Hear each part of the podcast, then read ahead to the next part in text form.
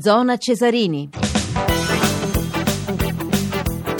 Eccoci di ritorno a Zona Cesarini, salutiamo la parte tecnica anche Antonio D'Alessandri che con Stefano Catini ci sta tenendo compagnia questa sera. Prima della Moviola il commento di Filippo Grassia per questo Napoli-Palermo 2-0 in favore della squadra di Mazzarri.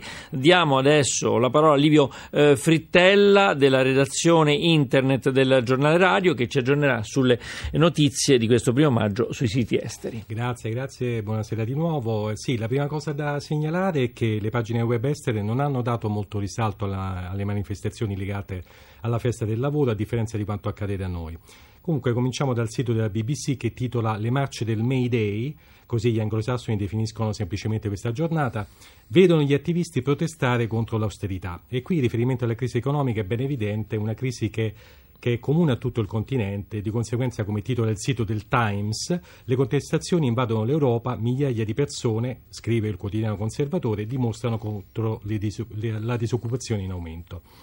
Spostandoci agli Stati Uniti, da notare che le notizie sulle iniziative di Occupy Wall Street, di cui abbiamo dato conto nel precedente intervento, sono riportate più dai siti britannici che da quelli americani. Comunque il Chicago Tribune parla di parecchie dozzine di manifestanti che a New York marciano verso Union Park ignorando l'ordine della polizia di stare sui marciapiedi.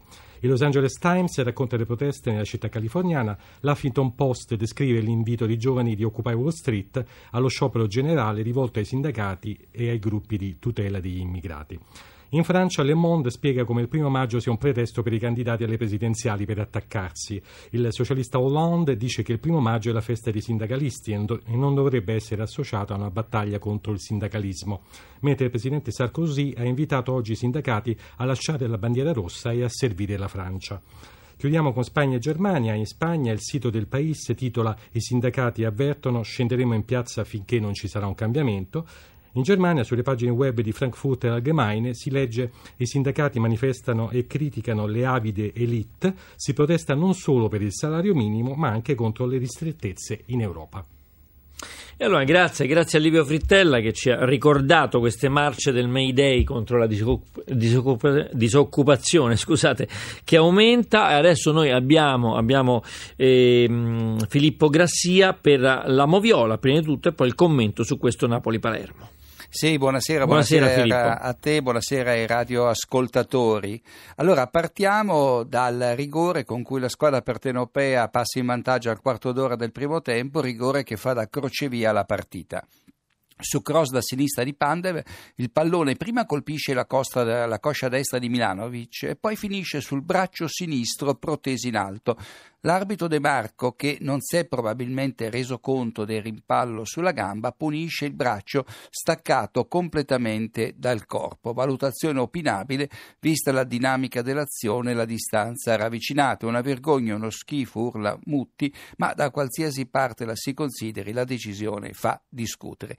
Prima di questo rigore il Napoli ne aveva sbagliati 5 su 8. E poi Cannavaro rischia grosso al 39 quando in area anticipa Ilicic prende perdendo nettamente il pallone prima di toccare l'avversario. Non è rigore.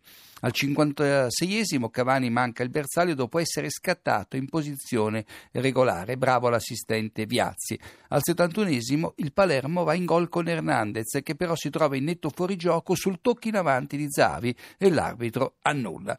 Al 90esimo Cavani subisce un tocco di Migliaccio che aveva anticipato eh, l'avversario e questo è rigore, ma nell'arbitro e nell'assistente Viazzi sono di questo parere. Mi piace sottolineare lo score di Cavani che finora ha segnato 32 reti, di cui 23 in campionato, 4 in Coppa Italia e 5 in Champions League.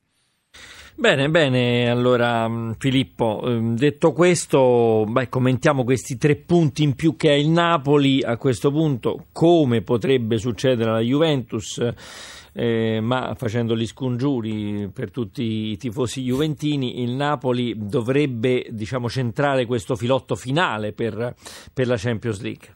Ma il Napoli sicuramente ha messo un altro tassello nel mosaico che lo dovrebbe portare al terzo posto dopo aver gettato al vento due punti eh, nel turno precedente all'Olimpico con la Roma, ma c'è da dire che tutte e tre eh, le avversarie hanno incontri alla loro portata portata domani, il Cesena sul campo, eh, l'Udinese sul campo di un Cesena ormai condannato, eh, la Lazio che ospita il Siena appagato e l'Inter invece ha qualche difficoltà. Perché? Perché si reca a Parma, eh, quindi di fronte ad una squadra che forse è la più in forma del momento, reduce da ben quattro vittorie consecutive. Chievo-Roma 0-0, si è giocato a pallanuoto, dice Luis Enrique. Sentiamolo, sentiamolo intanto intervistato da Giovanni Scaramuzzino. È un peccato, un peccato venire qua pensando in fare una partita contro una squadra per me di un buon livello che ha fatto un, un buon campionato e non poter giocare a calcio. L'unica cosa che rimanga questa, o che manca questa stagione è che qualche calciatore sia incinta, solo manca questo. Insomma, questa la vediamo difficile. Eh, non, non, si, si sa, sa mai, non si sa mai, aspetta che mancano due settimane. La sua odissea, perché tale è, quando finirà? Dove finirà soprattutto? Lo possiamo dire? No. Lo possiamo anticipare, farci capire qualcosa? No, perché non lo, non lo so neanche io, eh? non lo so. Come voltandosi indietro ritiene che questa sua esperienza italiana l'abbia formata, l'abbia, eh, come posso dire, cambiata in una grande piazza come, come Roma? Cosa si aspettava, cosa l'ha sorpresa, cosa ha trovato di negativo?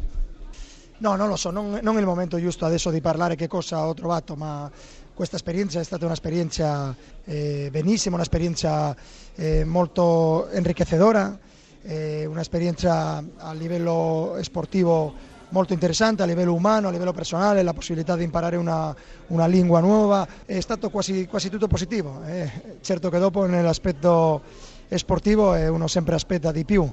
Ma... Ecco, lei cosa si aspettava dalla Roma? Al di là... No, aspetta sempre vincere tutte le partite, aspetta fare un lavoro eh, più interessante per quanto riguarda i risultati. Mancano solo due partite, non, non ho fretta adesso di pensare a niente che non sia eh, questa classifica che, che, adesso rimane un po' più lontana di, di quello che cercavamo, ma dopo di due settimane, dopo parleremo tranquillamente e vedremo. Allora Filippo, hai capito quale calciatore potrebbe essere incinto?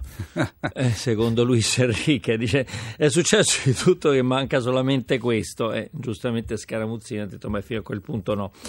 Ma insomma, io dico questo, poi ti do la parola naturalmente, ma non solo alla Roma è successo di tutto, perché mi pare pure alla Lazio, pure all'Udinese con gli infortuni, alla stessa Inter. Alla fine poi il conto no, si pareggia un po' per tutte le squadre, o no? Ma forse il saldo non è pari per tutte, eh? mm. però certamente sì, quando tu disputi un campionato così lungo su 38 turni ti devi eh, aspettare delle avversità e devi avere la forza per, per superarle. E la Roma ha dimostrato di non avere le capacità per aspirare ad una delle prime posizioni, basta considerare Qual è il distacco rispetto alla prima? Cioè noi siamo con la Roma a 52 punti e la Juve che ancora deve disputare una partita a 77. Questo significa che domani ci potrebbero essere 28 punti tra la Juve e la Roma e questo significa che la squadra giallorossa, almeno questa vista quest'anno, eh, non ha le caratteristiche per essere considerata eh, fra le grandi. E poi il pareggio eh, di oggi è grave perché rischia di mettere fuori la Roma non solo dalla corsa al terzo terzo posto che vale i preliminari di Champions League, sì. ma anche dall'Europa League. Quindi una Roma che il prossimo anno probabilmente non sarà, tra virgolette, europea. Quanto al Chievo, invece, insomma, mm. la sua partita l'ha fatta, si è, si è, eh, per l'ennesima volta si è salvato. Cosa vuoi dire di questa ha squadra? Ha fatto un buon campionato il sì. Chievo, nelle ultime giornate ha segnato un po' il passo, sentiamo il suo allenatore Di Carlo. L'aritmetica adesso non lascia più dubbi, mancava un pareggio, poteva anche succedere altro e aspettare i prossimi turni però è un obiettivo raggiunto, una navicella che va in porto e che lascia grande soddisfazione. Ma quello sì, è chiaro che raggiungere la salvezza matematicamente oggi è stato un risultato importante per noi non ci vogliamo fermare assolutamente perché questa è una squadra che nel campionato di ritorno ha trovato consapevolezza dei propri mezzi, qualità di gioco e quando c'è da battagliare come nel campo di oggi che era difficile perché era molto pesante ha tirato fuori quella prestazione di, del, dello Chievo perché il Chievo è questo qui. Quindi per me oggi il Chievo è come se avesse vinto perché con questa grande prestazione provando a vincere fino al 95esimo uh, è come se avesse portato a casa tre punti. Quindi complimenti ai ragazzi e a tutti i tifosi del Chievo perché è un'altra, un'altra, um, diciamo, un'altra pietra che mettiamo nella, in quella casetta che, per, per, far sì che questa salvezza sia arrivata con due, due giorni d'anticipo. Filippo Grassia, dovesse scivolare domani, mercoledì 2 maggio, il Milan in casa San Siro con l'Atalanta e la Juve dovesse vincere con il Lecce in casa, insomma festeggerebbe già lo scudetto. Sentiamo subito l'allenatore dei bianconeri Antonio Conte. Le partite precedenti insegnano, cioè se ne insegnano, Vale insegna, abbiamo trovato due squadre con grandissime motivazioni a, a cercare di, di, fare risultato come giusto che sia. Quindi incontriamo il Lecce che come noi ha uno, un obiettivo importante, noi lottiamo per qualcosa di, di bello, di magico, loro per, per, la salvezza e quindi sarà sicuramente un, un bel confronto tra due squadre che hanno comunque delle grandissime motivazioni. E non abbassa l'asticella della tensione Conte, giustamente, no Filippo?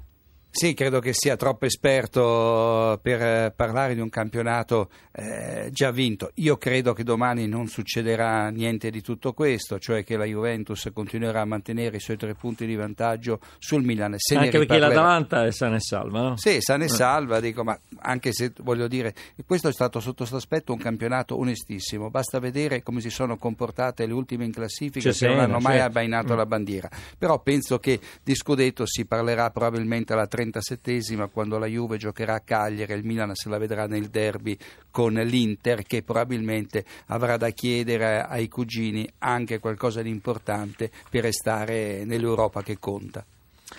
Ho eh, un'ultima domanda, un'ultima domanda eh, beh, insomma il Napoli oggi ha vinto, bisognerà vedere l'Udinese, l'Inter, la Lazio mi sembra che stia un po' in affanno con tutto quello che sta succedendo, l'Inter ci crede ancora forse? Sì, l'Inter ci crede ancora perché incredibilmente eh, la marcia del gambero di quelle che stavano davanti l'hanno riportata in corsa e quindi eh, Stramaccioni sta facendo di tutto e anche di più per riportare l'Inter eh, a quel terzo posto che fino a due mesi fa sembrava un obiettivo assolutamente utopico. Sotto questo aspetto ricordo che il Napoli, che eh, adesso ha tre punti di vantaggio ma anche una partita in più, è in svantaggio solo con eh, la Lazio, mentre l'Inter lo è proprio con, con il Napoli e credo che questo particolare alla lunga potrebbe risultare poi decisivo. Però teniamo anche in grandissima considerazione Lazio Udinese che se non avessero subito qualche stop di troppo eh, a questo punto potevano ritrovarsi da sole a giocarsi il terzo posto. La Lazio ha accusato l'assenza di Close che è stata determinante e un po' un'isteria di casa eccessiva, lo si è vista Udine, l'Udinese ha fatto quello che poteva, tenuto conto che in questa stagione ha dovuto rinunciare a tre giocatori del calibro di Zapata, Inler e Sanchez. Immagina cosa poteva, cosa poteva fare l'Udinese con questi tre giocatori. Bene, bene, noi ringraziamo Filippo Grassia, ricordiamo, ricordiamo l'appuntamento appuntamento con te domani eh, dopo tutto il calcio. Prima di chiudere, prima di chiudere, Moreno Moser, nipote dell'ancora più famoso Francesco, ha vinto la classica tedesca, il Gran Premio di Francoforte, staccando nell'ultimo chilometro i suoi tre compagni di fuga. Moser, portacolori della Liquigas, ha preceduto di 5 secondi il compagno di squadra, il tedesco Nerz e il russo Firsanov. Bene, siamo in chiusura, siamo in chiusura per quanto eh, riguarda questa puntata di eh, Zona Cesarini. Io eh, vi ricordo che è un programma a cura di Riccardo Cucchi con l'organizzazione di Giorgio Favilla, la regia di Ombretta Conti e l'assistenza al programma di Tony Tisi. Questa sera, la parte tecnica, abbiamo avuto il piacere di essere condotti da Stefano Catini e Antonio D'Alessandri. Il nostro podcast per tutte le trasmissioni sportive www.radio1sport.rai.it, la nostra mail zonacesarini chiocciolarai.it. Domani saremo in onda dalle 20.35. Ancora buon primo maggio a tutti. Ora la linea linea al GR1 da Maurizio Ruggeri. Buonanotte a tutti.